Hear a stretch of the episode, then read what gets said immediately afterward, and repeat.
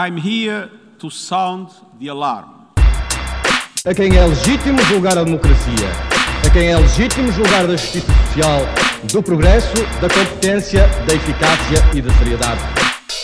Orgulhosamente sós. Your office? I'm the President of the Republic of Portugal. The words of Margaret Thatcher. I quote Britain does not break treaties.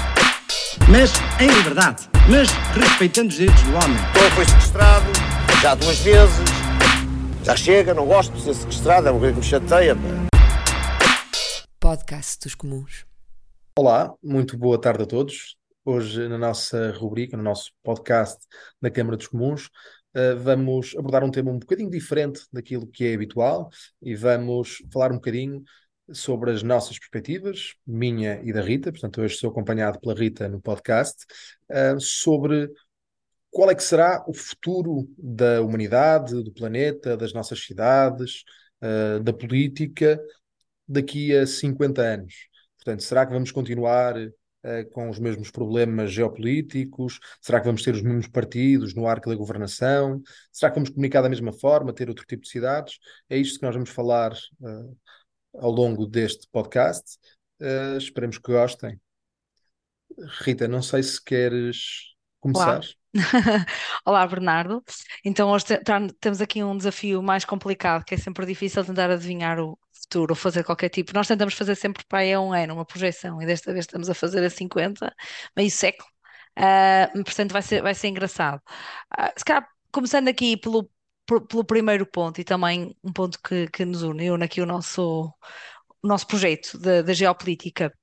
Eu acho que se nós pensarmos também, aqui há uns anos atrás, nunca, nunca tínhamos posto em, em questão, ou seja, podíamos até ter falado, mas nunca na vida acharíamos que estaríamos, que, que em 2022, salvo erro, um, a Rússia uh, tivesse tomado aquela ação que ia mudar para sempre o xadrez geopolítico. Eu acho que isso é logo uma premissa para nós pomos aqui algum descargo de realmente a imprevisibilidade eh, no, no, no mundo e na geopolítica é, é, é, é a chave mesmo. Portanto, eu acho que a nível geopolítico, eu acho que não há muito. Só se alguma coisa de muito, muito grave uh, se alterar, se acontecer, ou algo de grave acontecer de grave, de grave um, acontecer, como vamos ver como é que vai ser este desfecho da Rússia com a Ucrânia, acho que é muito difícil a China e os Estados Unidos saírem deste panorama. E se nós tínhamos aqui há 30, 40 anos atrás um mundo completamente bipolar, em que tínhamos o poder do lado dos Estados Unidos e o outro poder do lado da Rússia, agora estávamos a viver um, um mundo muito mais globalizado, onde já não eram só estes dois, dois países os detentores do, do, das grandes linhas de comércio, investimento, negócio, etc., mas sim mais. Mas o que é certo é que hum, estes dois grandes jogadores, é? players, os Estados Unidos e a China, eu acho que irão irão permanecer. A Rússia é o único que eu tenho aqui alguma dúvida de como de se irá permanecer ou não. E se há outros que se irão afirmar, como por exemplo o, todos os, os grandes estados do, do Médio Oriente que têm agora uma uma grande minador, que já tinham, mas que agora parece que está a dar frutos na educação, nos transportes, na cultura, no futebol, e portanto vemos aqui uma grande revolução. E será que esses países vão ter um caminho como, por exemplo, a China teve, ou, ou não. Portanto, eu acho que esse, se tivermos a nível geopolítico, eu acho que estes atores regionais, especialmente do Médio Oriente, podem ter alguma relevância, uh, em contrapeso com a Rússia, que, na minha opinião, hum, independentemente do desfecho, acho que terá menos, terá, terá, perderá peso a nível, a nível de tomada de decisão e poder de decisão. Não sei, não sei o que é que achas, se é, se é parecido, se é diferente.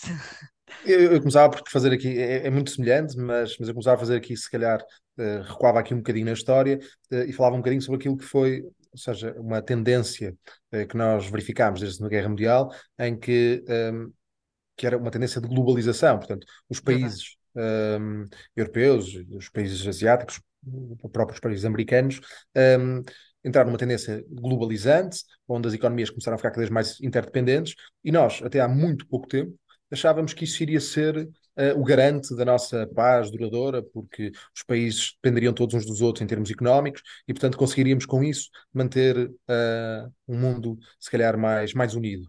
Mas, claramente, isto indo de encontro àquilo que tu me disseste, disseste há pouco sobre a Rússia, uh, verificámos agora que isso, que isso não é verdade. Portanto, era uma ideia que nós tínhamos, muito presente, e que foi completamente destruída com, com a invasão da, da Ucrânia. Porque percebemos que a Rússia, apesar de depender uh, dos países europeus, uh, mesmo assim conseguiu manter-se isolada, mas conseguiu manter-se na luta. E, portanto, acho que esse mundo globalizado e quase sem fronteiras não será possível. E daqui a 50 anos, acho que os países continuam a existir, não sei se, se os mesmos países, com as mesmas fronteiras, mas acho que o mundo sem fronteiras, daqui a 50 anos, é, é algo que, que, nós não iremos assistir. Quanto àqueles que serão os protagonistas, eu acho que, que a China efetivamente será um dos protagonistas. Um, a China, em termos demográficos, é uma grande potência, como também são outras, que eu acho que também vou afirmar. Uh, por exemplo, a Índia, eu acho que será um país que uhum. se vai afirmar, e, e, como tu muito bem disseste, eu concordo contigo, nós não teremos um mundo bipolar, uh, não teremos um mundo unipolar, teremos um mundo multipolar. Portanto, teremos várias potências uh, que disputarão entre elas aquilo que é o, o poder uh, na, neste, neste nosso planeta. E por isso acho que a China, a Índia, não sei se o Brasil conseguirá ou não chegar, mas, mas penso que também tem algumas possibilidades disso. Os Estados Unidos continuarão. acho que, que a Europa continuará a definhar, porque nós temos para além de, de um grave problema demográfico, nós temos um problema interno de democracia da União Europeia que não nos permite um, ehm, eh, portanto, desenvolver ainda mais esta nossa união, Sim. portanto, nós continuamos a ser países muito separados uh, e é difícil nós conseguirmos dar um rumo comum a um projeto quando há tantas uh, ideias diferentes e quando há tantos países a puxar para, para lados diferentes. E por isso, sem uma verdadeira união, eu acho que nós vamos ser secundarizados neste, nesta liderança global.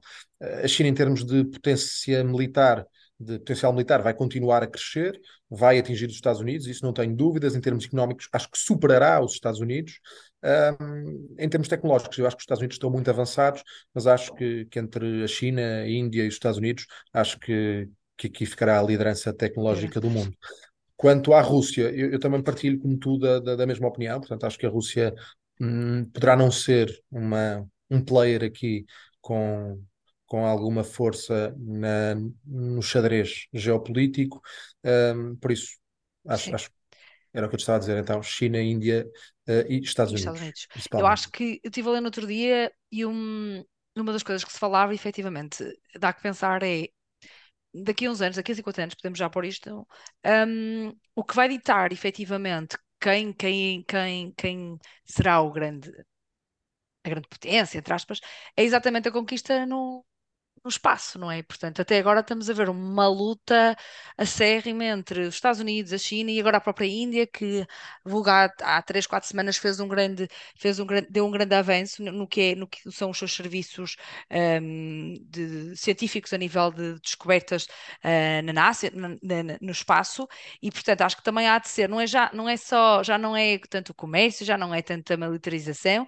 mas também uma militarização física, não é? Portanto, de tudo aquilo que nós estamos habituados, mas sim do espaço. Portanto, esta parte do espaço, como tem muito poucos limites, tem muito poucas regras, pode levar ao cabo Uh, da, mesma, da, mesma, forma que Portugal e Espanha disputaram o mundo, uh, também pode ser o caso de, de estes, estas grandes potências também disputarem certos, certos, certos espaços do espaço, nomeadamente a Lua e planetas cobiçados como Marte.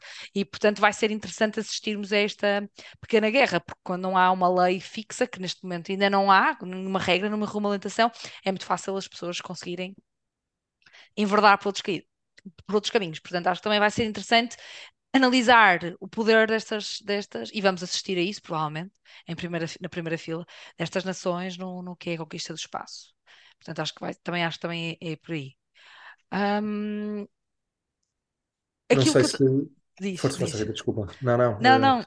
Eu ia, eu ia passar para o próximo tópico, mas não sei se tens alguma coisa aqui a adicionar. Não, não, eu ia fazer essa passagem, portanto. Perfeito. Pronto. E agora, passando um bocadinho aqui mais para o nosso país plantado à beira do mar, falando da nossa política uh, em Portugal, tenho aqui um expert à minha frente, portanto acho que até vou deixar o palco para ele, mas uh, é muito complicado. Nós realmente, em Portugal, a nossa política acaba, os nossos, nossos ventos acabam por ser muito pouco. Uh, engraçados, ou seja, acaba por ser tudo, estamos há 20, 30 anos sempre com as mesmas governações, ora é um governo socialista ou é um governo social-democrata, temos algumas, tivemos algumas, alguns episódios que marcaram e também marcaram a democracia uh, na Europa, por exemplo, o, o episódio do, do, do, da formação do governo de António Costa, o primeiro governo, portanto, que são episódios marcantes e que, de certa forma, demarcam mudanças no, nosso, no nosso pensamento também, que vai além daquilo que é o normal, uh, mas acho que apesar disso, honestamente, e se calhar um bocado infelizmente, acho que não consigo olhar para Portugal daqui a 50 anos e dizer, ai não, o, o partido mais que, dos verdes ou um partido que, que apoia medidas mais sustentáveis, com, com claramente com uma visão Uh, pode ser até social-democrata, mas muito apoiado naquilo que é sustentabilidade, as alterações climáticas. Não consigo ver essa afirmação para já, ou seja, ainda estou muito presa àquilo que têm sido os últimos 40 anos de democracia portuguesa, que é um, um, quase uma repartição, ora vai o PS, ora vai o PSD. Portanto, não sei se consegues fazer tu esse, esse, esse, esse exercício, Bernardo, ou não. Um... Eu, eu, tenho uma ideia quanto a isso, ou seja, eu, eu acho que os partidos um, do arco da governação não sei se os outros serão, eh, serão iguais ou não, mas eu acho que há hoje em dia uma grande dificuldade em puxar jovens, não só para a política, mas também para o associativismo. É uma questão transversal, mas principalmente para a política. Eh, e dentro da política, os partidos mais difíceis para nós, para conseguir captar mais jovens, são os partidos um, ehm, do arco da governação, porque são os partidos que lá estiveram. Um, ehm, uhum e, e, eu sinto que os jovens acham que, que tem que haver mudanças e exigem mudanças uh, relativamente rápido, e por isso eu acho que eles não se revêem com, com estes partidos que uh, seguem as mesmas linhas, não é? Certo, que, não, que na opinião deles podem não estar a conseguir concretizar uh, tudo o que deviam na, no espaço de tempo que deveriam. E por isso eu acho que com esta, ou seja, com o envelhecimento dos partidos, acho que daqui a 50 anos a nossa estrutura política, portanto, o nosso panorama político será um bocadinho diferente. Acho, acho, que poderão surgir novos partidos onde, se calhar, os mais jovens se, se vão reconhecer uh, e, portanto, é um bocadinho imprevisível, não sei dizer uh, qual é que será o partido que, que, estará na, na governação, uh, que partidos é que terão mais votação.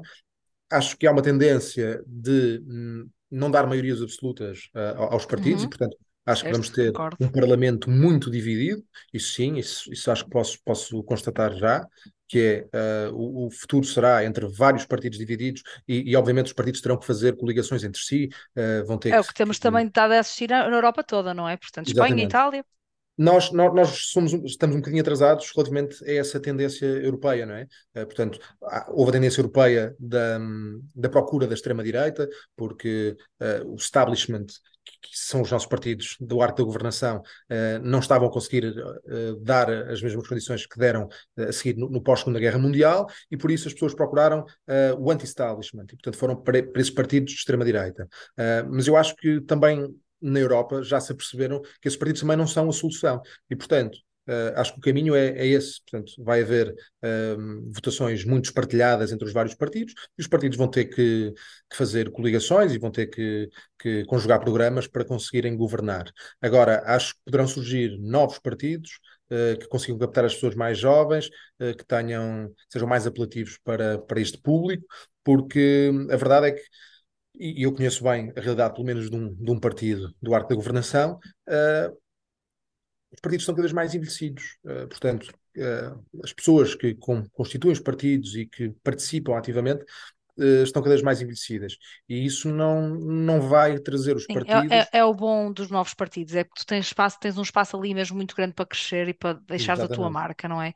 Depois, o que acontece muitas vezes, infelizmente, é que esses partidos desaparecem. Portanto, um, também têm os seus os seus, os seus Mas é isso, se calhar, se calhar é, isso, é isso que veremos daqui. Ou seja, eu acho que, que o caminho dos partidos políticos uh, é, é, inevitável, acho que não há outra alternativa para, para a governação dos países, mas acho, acho que se calhar seremos um movimento desses, muito provavelmente, que é partidos que se formam uh, muito rapidamente, eh, têm votação, conseguem governar durante uns anos, mas depois, passados uns anos, esgotam-se e voltam a surgir novos partidos com novos integrantes. Talvez, talvez seja esse o futuro. Esse, este não consigo precisar muito bem, mas acho que já dei aqui duas ou três uh, sim, constatações. E, e, que sim, que... fazem sentido, totalmente. Achas que daqui a 50 anos já teremos TGV, Bernardo? Uh, contra os transportes, sim, acho. Não sei se será o TGV, será algo Ou mais, algo ainda mais melhor, não é? Já passamos. Acho que já, já devemos ter que ter passado o TGV. Pois. Eh, não, não sei se, se o futuro do- dos transportes passará por aquela imagem eh, muito típica que nós temos da- do futuro, de carros voadores e, e, comboios tipo bala a circularem debaixo Por de- das cima, por cidades cima, ou por por cima das cima. cidades. Sim, Eh, sim, portanto, sim. não sei se esse será o futuro. Agora, eh, acho que, que será um futuro mai- mais sustentável. Acho que teremos que ter redes de transporte muito mais rápidas. Acho que o comboio tem de ser, o comboio ou, ou algo semelhante, tem que ser uma aposta eh, de futuro. E acho que, que daqui a 50 anos é isso, mais ou menos isso que veremos. Portanto, acho que o transporte público assumirá eh, de novo muita preponderância relativamente ao transporte pessoal.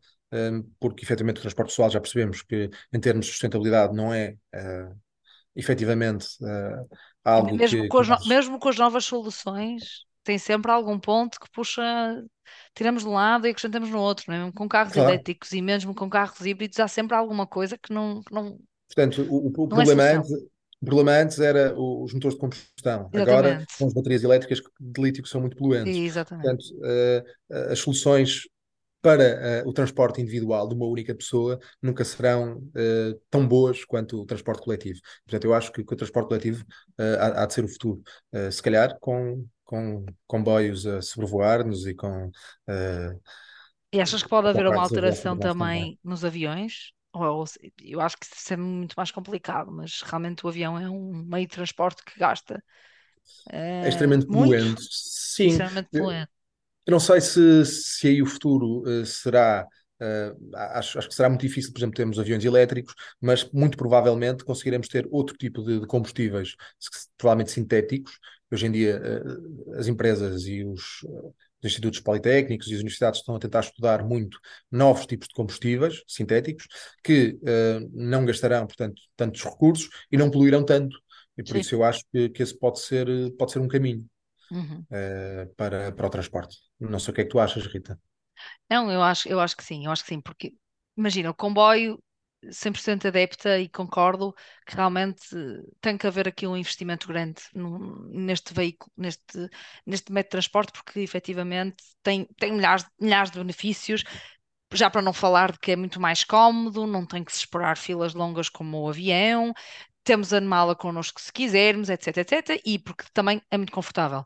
Portanto, acho que sim o comboio, mas realmente para viagens maiores, o comboio não substitui, não é? Para viagens intercontinentais e que temos que atravessar oceanos, o comboio não, não, não é solução. E daí ter falado no avião, porque o avião efetivamente, e agora vi- vindo as notícias, aparecido as notícias dos daquelas, daqueles luxos dos jogadores de futebol que, que viajam agora para a Arábia Saudita e para as suas casas, que gastam, que, que, que realmente o avião é extremamente poluente e faz super mal.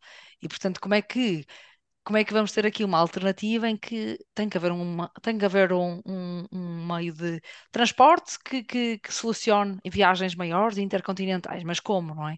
Portanto, acho que sim, acho que e falando, e falando também aqui das, das, das fontes de, de energia ou fontes ou outros combustíveis para esses, para esses, para esses métodos de transporte, acho que também que é outro ponto que nos traz hoje, que é, que é, que é, que é energia, energia renovável. Sabemos que Portugal e Espanha são dos países que mais produzem energia renovável, têm, têm, têm tido sempre apresentado re- valores muito bons a nível da Europa, também pela sua exposição solar, não é?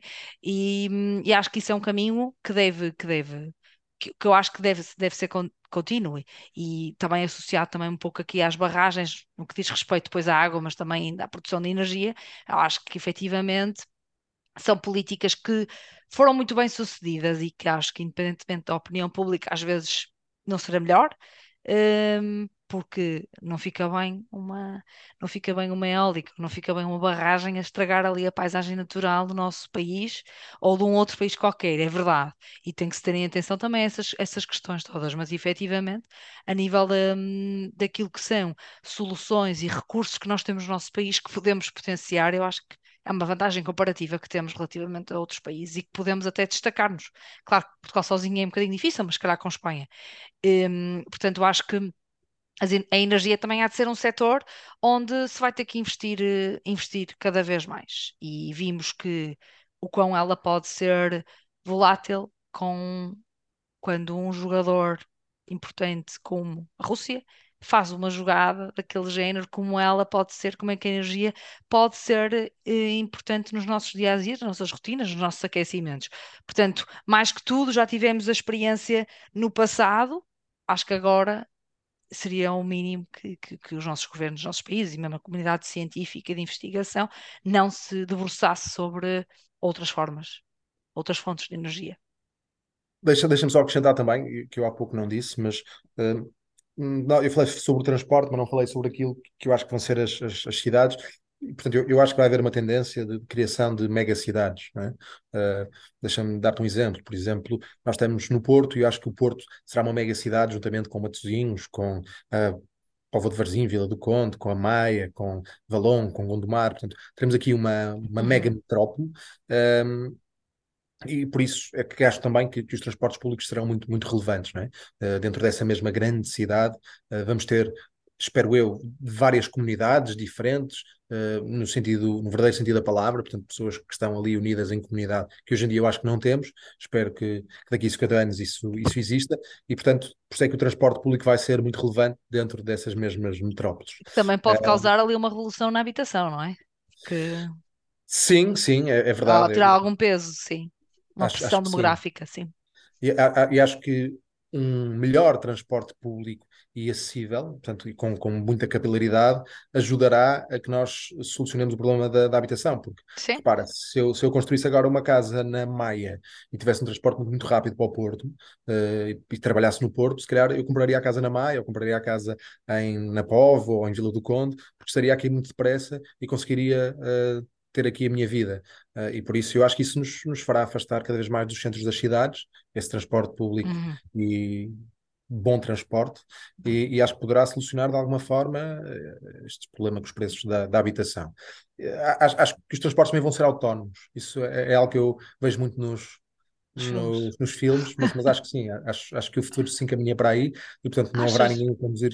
Acho que sim, acho que sim. Uh, por exemplo, em Toulouse uh, em 2015, quando eu estive de Erasmus, os metros já eram conduzidos sem.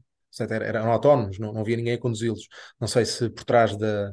Portanto, no centro de comando em Toulouse alguém conduzia aquele metro, mas já, já eu o espero era. que sim.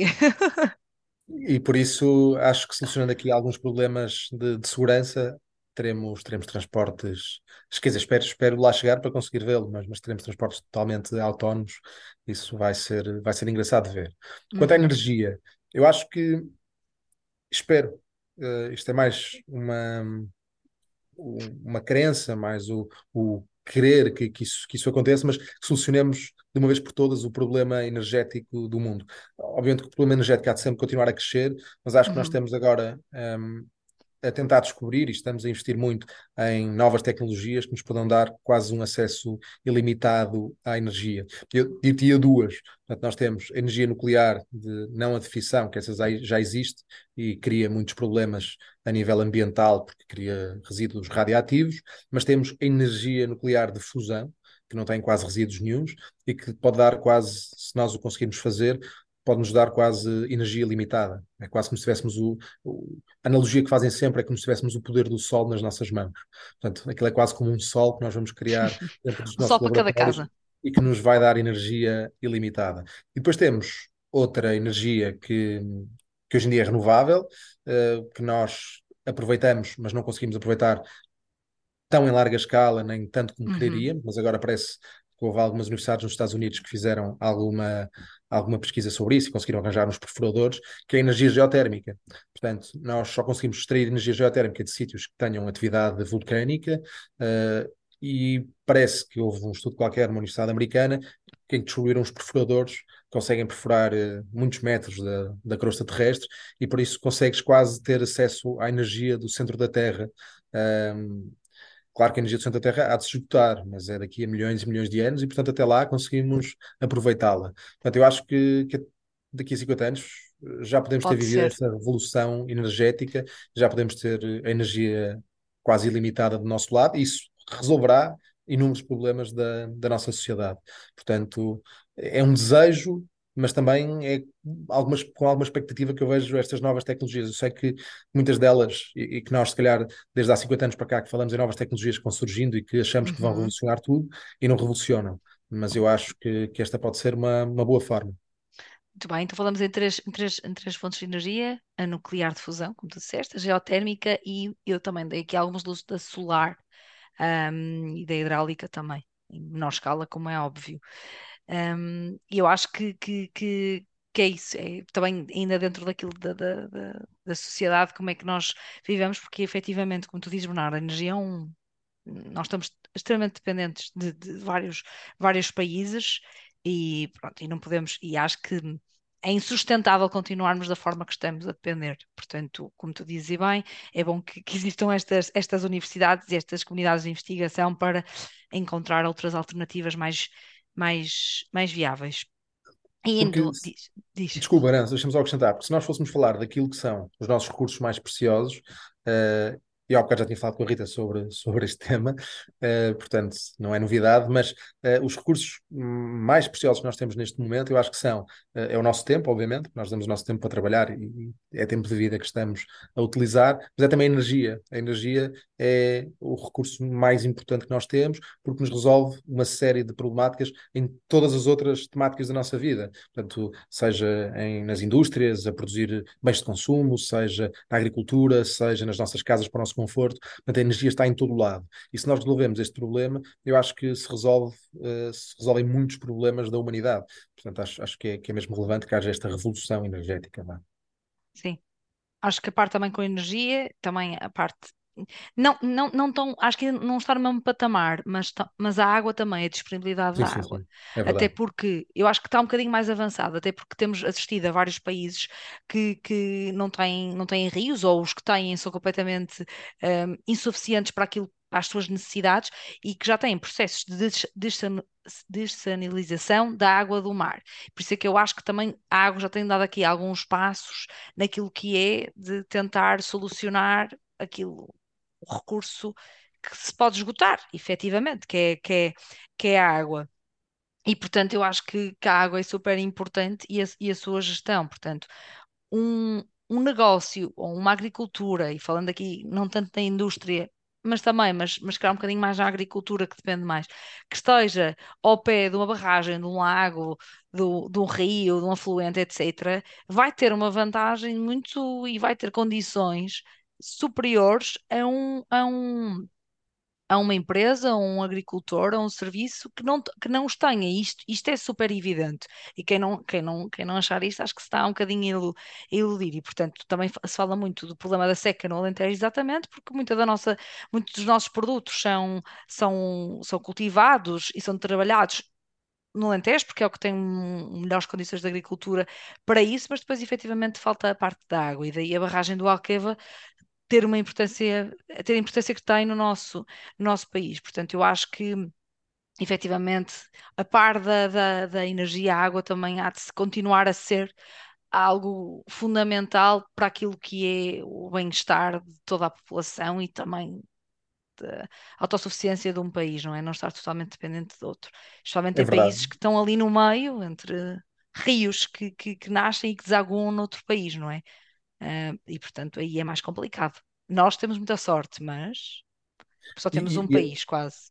e é muito relevante teres, teres falado da água porque, efetivamente, nós, ou seja, se nós consumíssemos, isto é, teoricamente, não sei quantos milhões de anos é que seria necessário para nós consumirmos a água toda do planeta, mesmo com a dessalinização.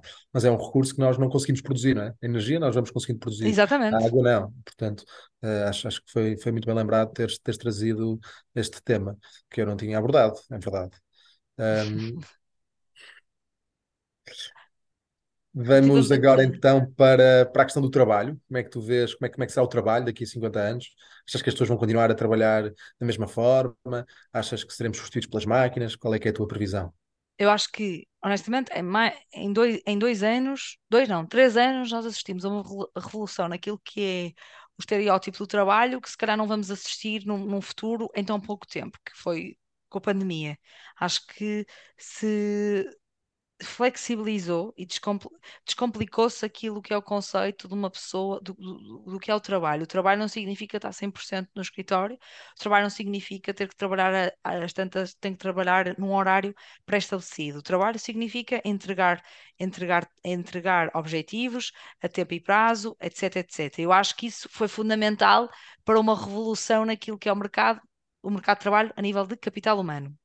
Agora, a inteligência artificial veio aí em força com o nosso amigo ChatGPT e, out- outros, e acho que daqui a 50 anos muita coisa pode estar diferente. Acho que a maior parte, metade, mais de metade dos postos de trabalho, por exemplo, no, no- nos retalhistas, portanto, naquilo que é o serviço de apoio ao cliente, vão desaparecer.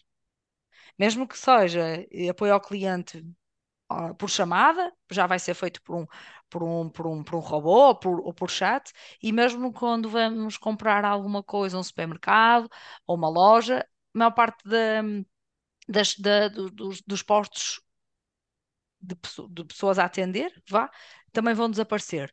Também traz alguns inconvenientes, portanto, também sei em respectivas lojas que se tentaram colocar essas caixas automáticas que o número de ah, roubos aumentou, por exemplo. Portanto, ex- eu- existe uma grande, uma elevada por- probabilidade de muitos dos, dos, dos postos de trabalho desaparecerem com esta automação, com esta informatização, com esta transição digital muito grande. Contudo, não sei se, eu acho que tu vais, estás muito mais, mais, mais, mais cético que eu. Não, contudo, não sei se vai ser na dimensão que nós estamos a- que nós achamos que vai ser. Ou seja, eu acho que vai ser uma dimensão elevada, mas não acho que vai ser. Não acho que nós vamos deixar de trabalhar. Pronto, essencialmente é isso. Eu, eu, ou seja, eu, eu de futuro, eh, eu, eu acho, por exemplo, nas indústrias, acho que, que a máquina há de substituir completamente Certo. ehm, os, os, os trabalhadores, os operários. Eh, acho que mesmo nas empresas há muito trabalho que é feito de eh, análise de dados que poderá também ser substituído. Ehm, e, portanto, pode não ser em 50 anos, mas eu acho que, eventualmente, no caminho da humanidade, eh, o trabalho humano será quase todo substituído. Ehm, Achas? acho que sim, quase todo. E, e acho que o ser humano hum, vai se dedicar àquilo para o que nasceu, que é, ou seja, vai, ainda vai ser necessário olhar para as coisas de forma crítica, eh, e acho que o ser humano consegue fazê-lo. Provavelmente, se calhar, melhor do que as máquinas, hum, mas também vai estar entregue àquilo que é, que é a criatividade, a arte, ah, o humanismo, olhar para as coisas de uma forma humana, aquela capacidade que nós temos de sentir, de amar, de, de, de ter empatia para com os outros, isso é que será ah, o, o- Certo.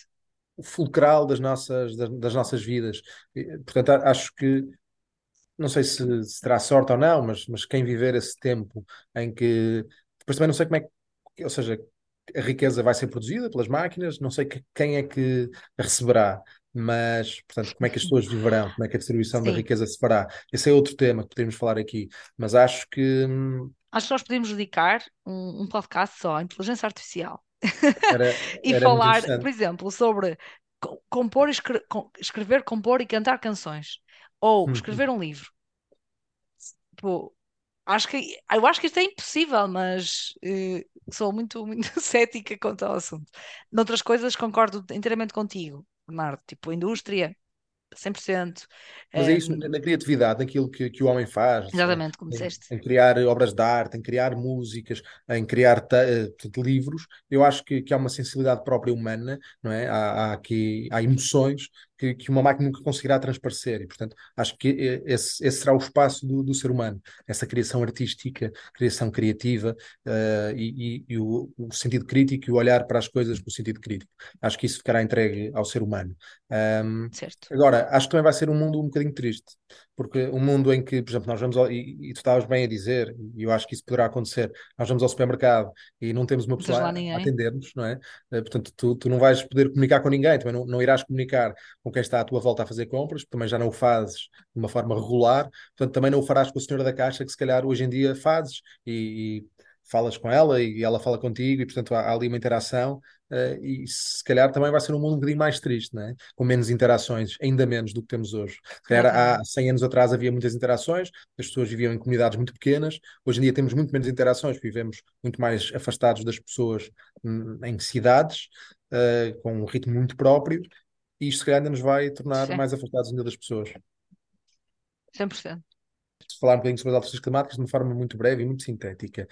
Eu acho que que se daqui a 50 anos nós tivermos ainda problemas de alterações climáticas, acho que o planeta uh, já vai estar muito mais pobre, porque já teremos perdido uma série de, de quilómetros quadrados de, da área, uh, já milhões de pessoas terão morrido com, com problemas por causa das alterações climáticas, portanto, acho que é um problema que, que terá de ser resolvido em breve, e penso que daqui a 50 anos será tarde para, para resolver. Portanto, acho que, que ele terá que estar resolvido. Concordo, de acordo contigo, Bernardo, uh, e acho que também outro dos problemas grandes e que nos afeta, por exemplo, a nós que vivemos no Porto, a subida do nível do mar, uh, cada vez mais, uh, vamos estar a ser um bocadinho puxados para dentro devido ao avanço e, e, perceber qual é o impacto disto e qual é o impacto também a nível de, de, de água doce disponível, não é? Portanto, o degelo também dos, dos, glaciares, portanto, toda uma, uma, uma série de acontecimentos que, que, nós já sabemos, que já estudamos, que estamos completamente um, sensibilizados para tal. Efetivamente, acho que é aqui é, é, alterações climáticas, energia, água, são as três grandes prioridades, eu diria, para, para os próximos 50 anos, que, que, que, porque é o que tu dizes, tipo, há coisas que nós não conseguimos controlar. E há coisas que conseguimos controlar, e esta, se calhar, pode ser uma delas.